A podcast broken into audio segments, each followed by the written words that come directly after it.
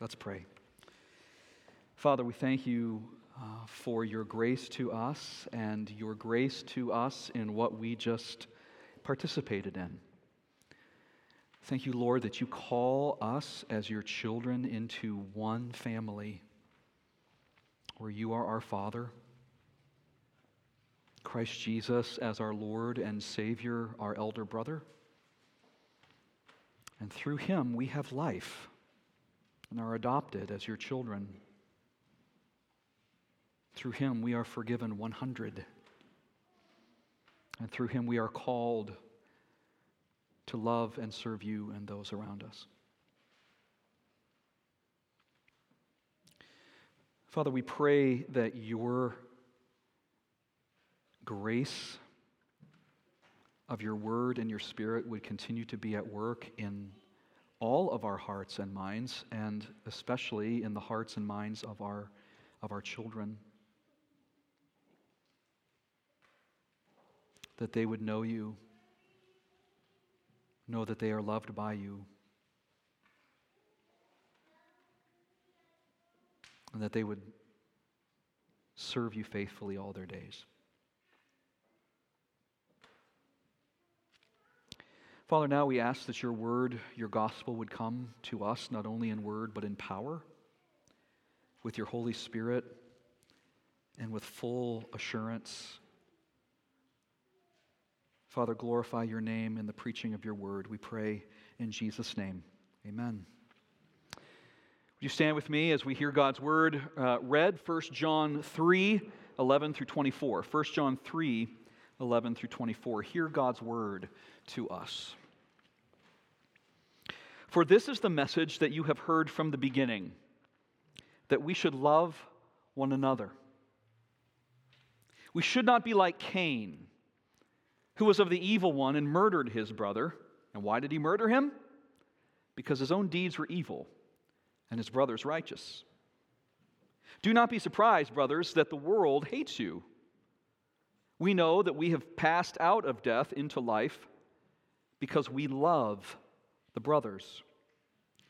Whoever does not love abides in death. Everyone who hates his brother is a murderer, and you know that no murderer has eternal life abiding in him. By this we know love, that he laid down his life for us, and we ought to lay down our lives for, for the brothers. But if anyone has the world's goods and sees a brother in need, yet closes his heart against him, how does God's love abide in him? Little children, let us not love in word or talk, but in deed and truth. By this we shall know that we are of the truth and reassure our hearts before Him. For whenever our heart condemns us, God is greater than our heart, and He knows everything. Beloved, if our heart does not condemn us, we have confidence before God. And whatever we ask, we receive from him because he keeps his command because we keep his commandments and do what pleases him. And this is the commandment that we believe in the name of his son Jesus Christ and love one another, just as he commanded us. Whoever keeps his commandments abides in him, and he in them. And by this we know that he abides in us, by the Spirit whom he has given. Friends, this is the word of God for us, the people of God, and so we declare thanks be to God. You may be seated.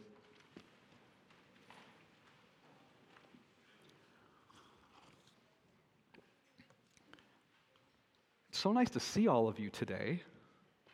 It's like a full house, kind of. It's kind of fun. I'm ready to preach here to, to all of your, your shining faces. What is the greatest commandment?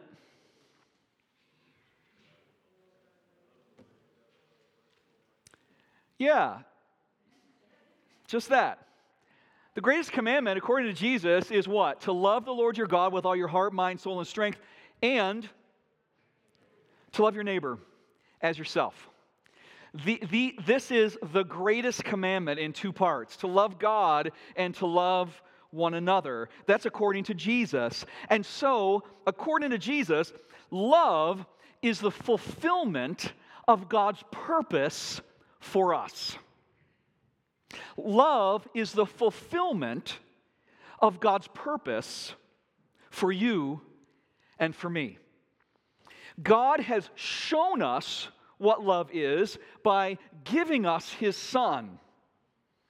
And God, by giving us His Son, has also called us to love. Love is the fulfillment of God's purpose in His people. Who is God calling you to love? Now, I'm going to preach on verses 11 through 24 of this chapter, but you know, something can uh, happen sometimes in this action of preaching.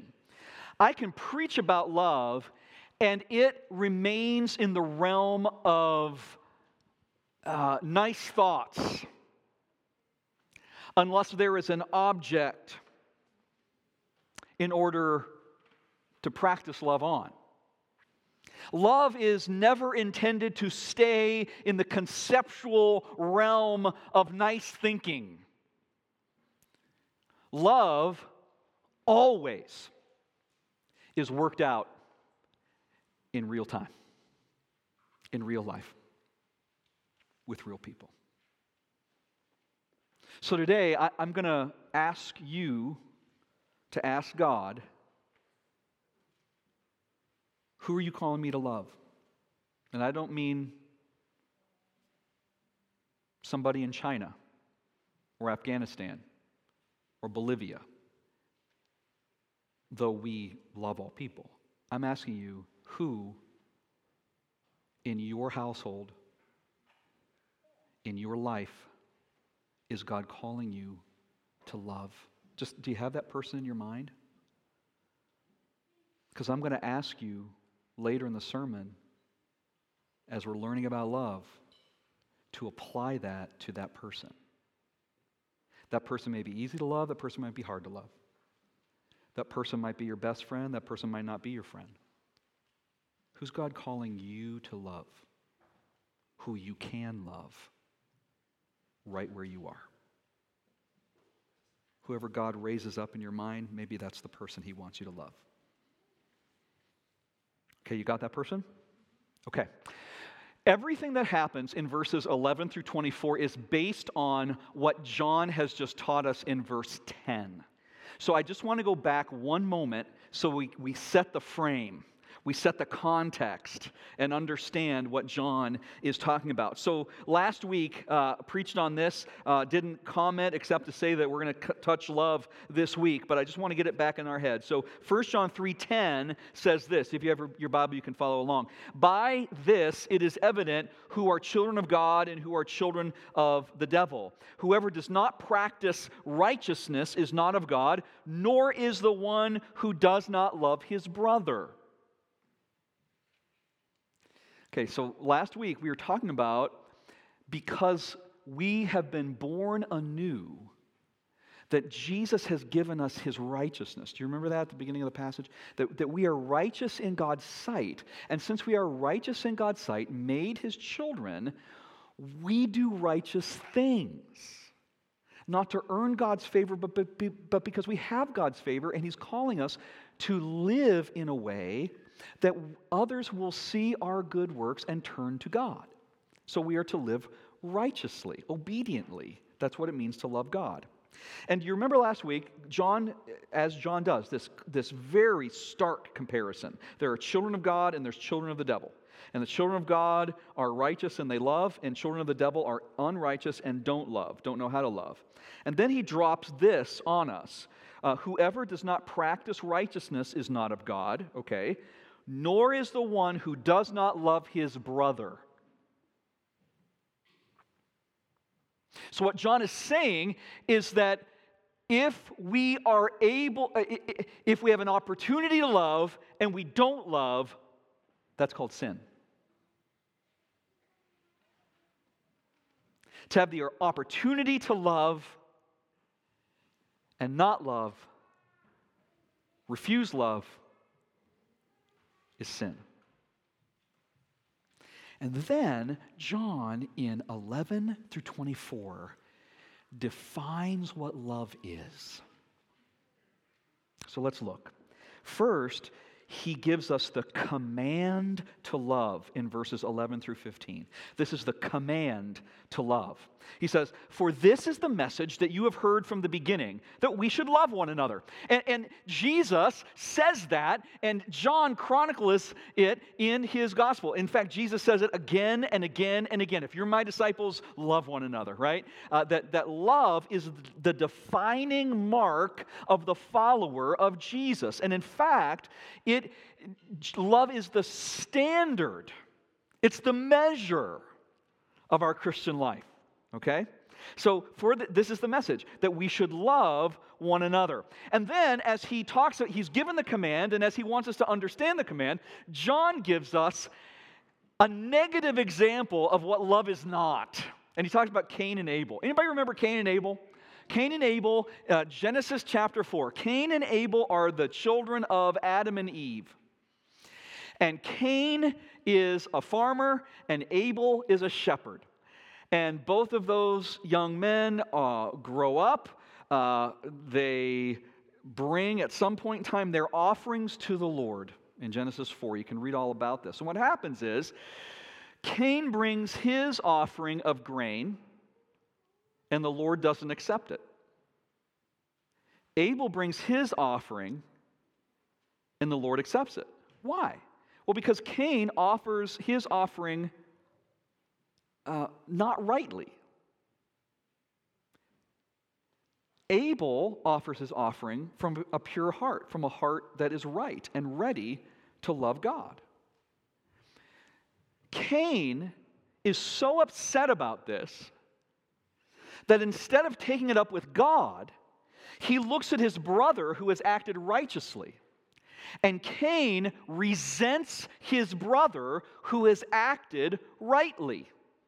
And Cain kills his brother because his brother has acted rightly. Talk about a messed up family dysfunction, right? So look at verse 12. We should not be like Cain, who was of the evil one and murdered his brother. And why did he murder him? Because his own deeds were evil and his brother's righteous. Do not be surprised, brothers, that the world hates you. Um, don't be like Cain. Isn't that like kind of like the basic lesson that you've ever heard in your life? Don't kill your brother. Parents, have you ever said that to one of your children?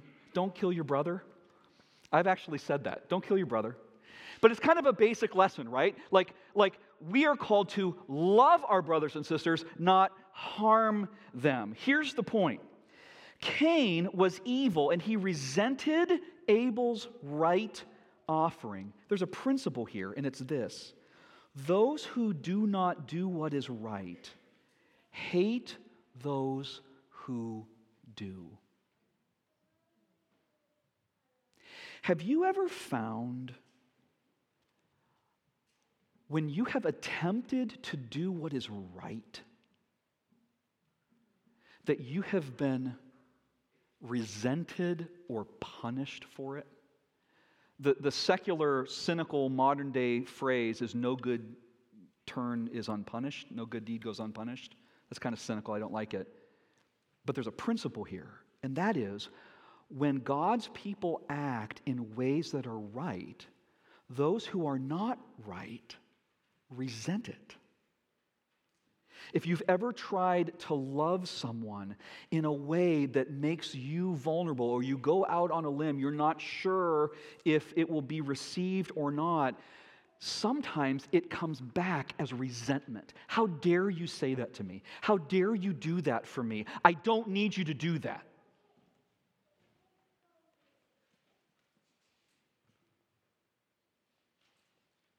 When that happens to the people of God, when our attempts to love is met with resentment and hatred, what's our response? What's your response? Maybe the person I asked you to think about at the beginning, maybe that's a person who's hard for you to love. Maybe from that person you have received resentment when you're only trying to love them. What's your response? Do you say, I've done my part, check them off the list, I'm done? No. No, that's not what we do. Look at, look at verse 13. Don't be surprised, brothers, that the world hates you. We know that we have passed out of death into life because we love the brothers. Whoever does not love abides in death. Everyone who hates his brother is a murderer, and you know that no murderer has eternal life abiding in him. Basically, if, if you try to love somebody and they resent you for it, and you go, Well, fine, I won't love you anymore. Well, that's not the response of the people of God. The response of the people of God is to continue to love. The response of the people of God is to continue to reach out. The response of the people of God, no matter what we receive in return, is love.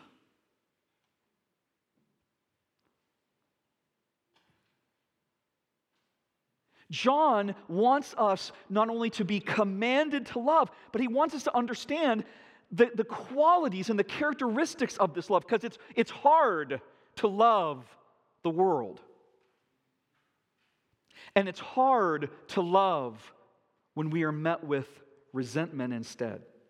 It's hard to love when people don't understand what we're trying to do. And so, John, he gives us the qualities of love that we are to, to emulate. And they are to be sacrificial, to see, and to do. Look at verse 16.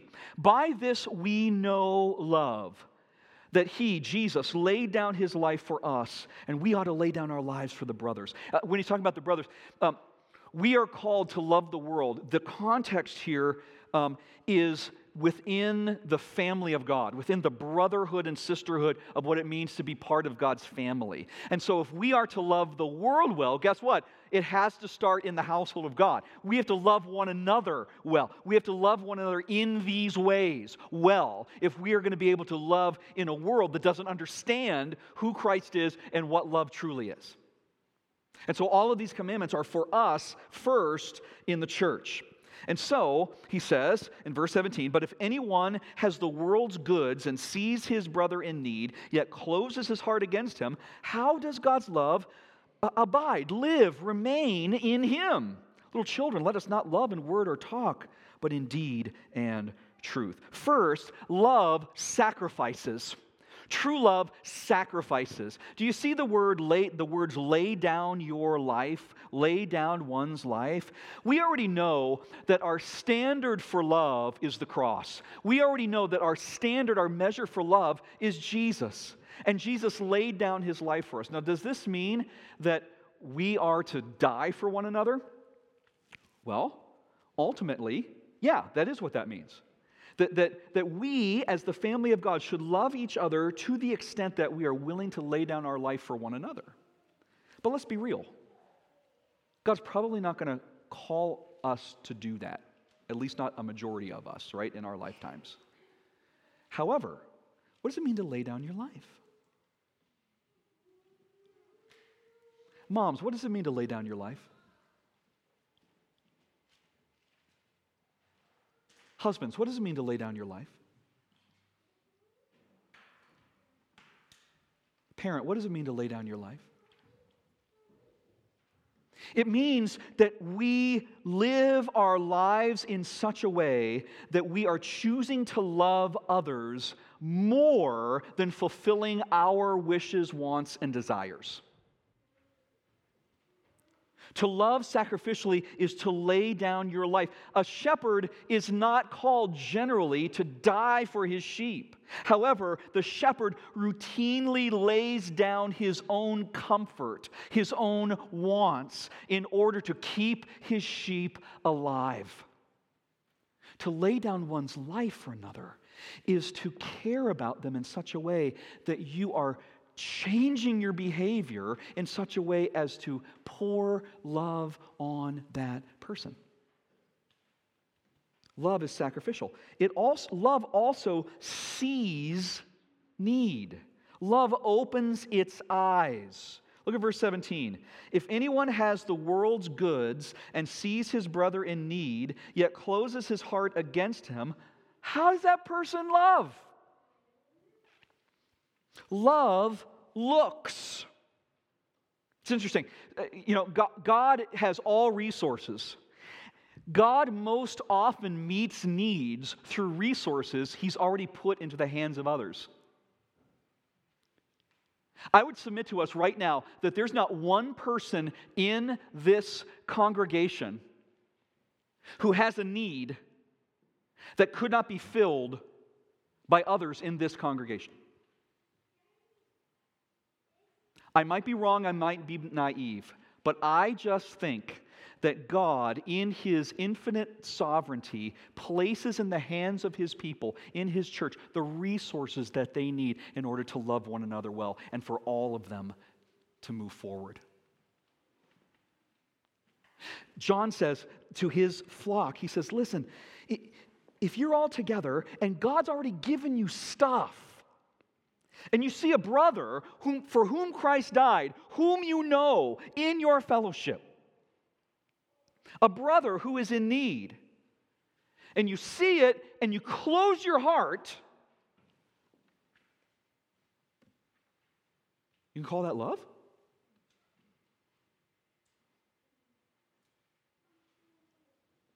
Love looks. Love sees. I have a, I have an inclination, something that I've noticed. Um, you know, we're so tired of talking about the last two years. I, I don't, I don't like talking about the last two years. We, we all know the effects, and we all know the controversies. We all, all know the junk. Um, but, but here's an observation. Now, as we're starting to read, you know, studies of the impact of, on mental health or emotional health or, or, or ties that bind people, relational health, and things like that. We're starting to see more and more and more um, that this pandemic has just caused all kinds of issues in all kinds of places that we never thought that they would. Here's my observation. Could it, can it be that because of what we've been conditioned to do over the last two years, how we've been conditioned to live, how we've been conditioned to draw back and to be, be safe, to draw back and to, and to protect ourselves. And this is nothing again, you got to protect yourself, you got to be safe. And I just wonder, in our, in our conditioning to do that in so many realms of life, have we also drawn our hearts away from one another?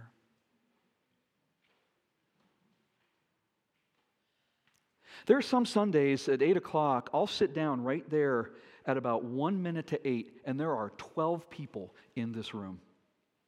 Now, some of it might be the middle of winter and scraping ice off your, your truck and all that stuff. But, but, but it's been happening since we reopened. And I get up to preach 15 or 20 minutes later, and there's 90 people in the room. And then we start singing our closing song, and people start peeling away. And people head for the doors. Now, I know some of us need to be more careful than others. I get it. This is not about health but I'm asking about the state of our heart. And I'm just wondering if how we've been conditioned to live over the last two years has affected our hearts in a way that our hearts are a little bit more closed to one another instead of open to one another. I just wonder if the way that we've had to survive has impacted the way that we view and interact with one another. And, and, and all I would say is if, if you think that there's something to that, I don't have all the ideas, but find a way to point yourself towards a brother or a sister. Find a way to have a connection with another Christian in this body. Find a way to sit around a table on a, on a Sunday morning But don't let your heart get drawn away. Don't wear a mask on your heart. And don't close it off to our brothers and our sisters. Some who are in need. May our hearts be open and willing and available. May we look, may we see. And when we look and when we see, may we do. Love does. Uh, look, look at what he says in verse 18. Little children, let us not love in word or talk, but in deed and truth. You know what he's saying? Talk is cheap. That's what he's saying. Talk is cheap. Don't, don't say, I love you, and then I look at you and I see that you have need that I could fill, and I leave you. It's not love. Don't look and see and leave. It's not love.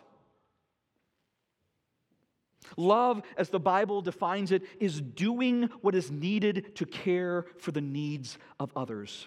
It doesn't exclude warm feelings or commitments. Of course, love has an emotional, uh, warm part to it, but, but it means more than that. It means that we live in a way that considerately responds to the needs of those around us. That means myriad things. It means something to you, it might mean something different to me but it means making life sustaining resources available. It means reaching. It means embracing. It means walking alongside. And of course, it means sharing the faith and the love of Christ with those who are in need of it. And that's all of us. Love does, love acts in ways that are true.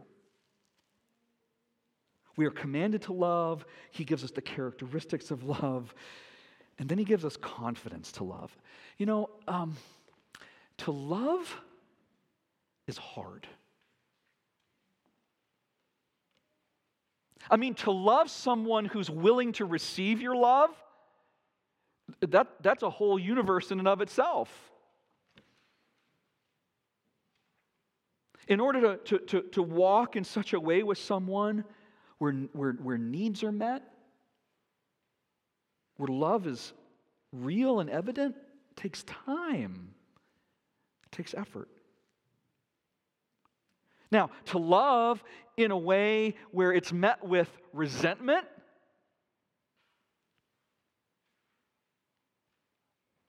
it's even tougher.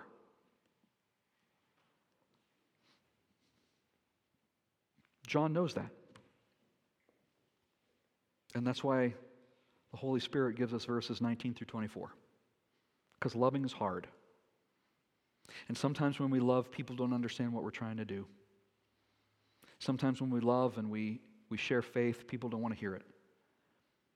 Sometimes when we love and our love is messages of admonition or warning, it's shut out. Sometimes when we love in a way that we think is good and someone is um, insulted, we are rebuffed. Love can go sideways all the time. And John knows it. So look what he says in 19. He says, By this we shall know that we are of the truth and reassure our heart before him. For whenever our heart condemns us, have, has your heart ever condemned you when it comes to love? You've tried to love and you've been, you've been rebuffed, or you saw and you didn't do.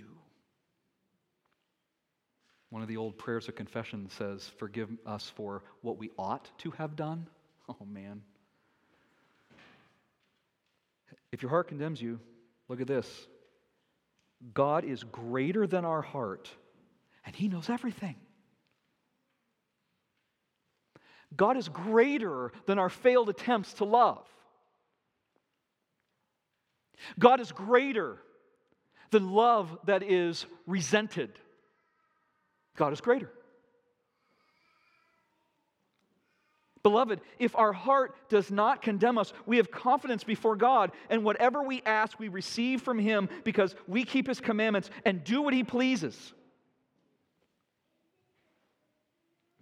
If love has gone sideways for you, know that God sees your heart. He knows your intention. And the story is not yet done. Verse 23 When all else fails, this is the commandment that we believe in the name of his Son, Jesus Christ. We love one another.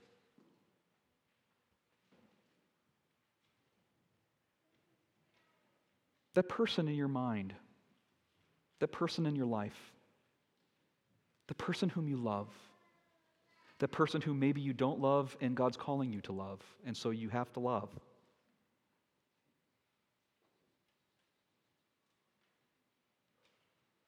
If it goes sideways, keep loving. Trust Jesus and love one another. And this is what God will do. Whoever keeps his commandments abides in him, remains in him, makes his home in him, and he in them. And by this we know that he abides in us by the Spirit whom he has given us. The Holy Spirit lives in us. And the Holy Spirit will kindle his love in you for that person. The Holy Spirit will help you love. The Holy Spirit will help you obey. The Holy Spirit will help you look to Jesus. The Holy Spirit, who remains in you, will perfect your love. Praise His name.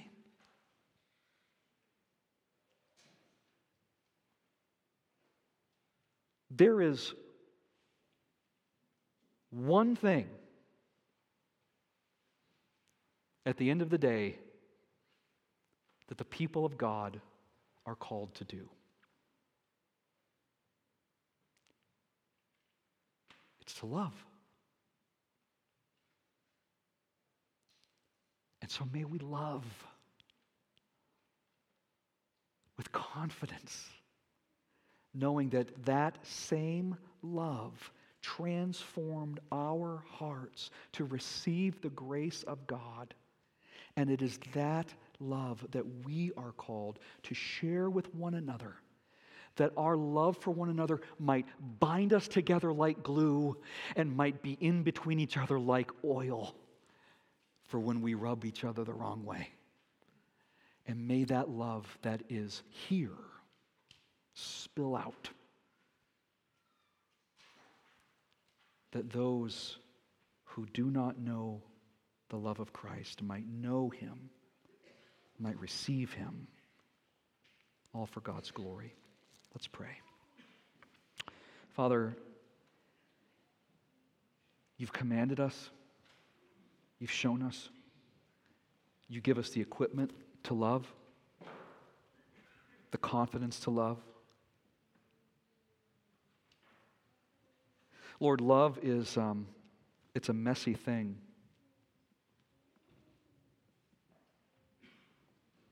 God, I pray that we all would hang in there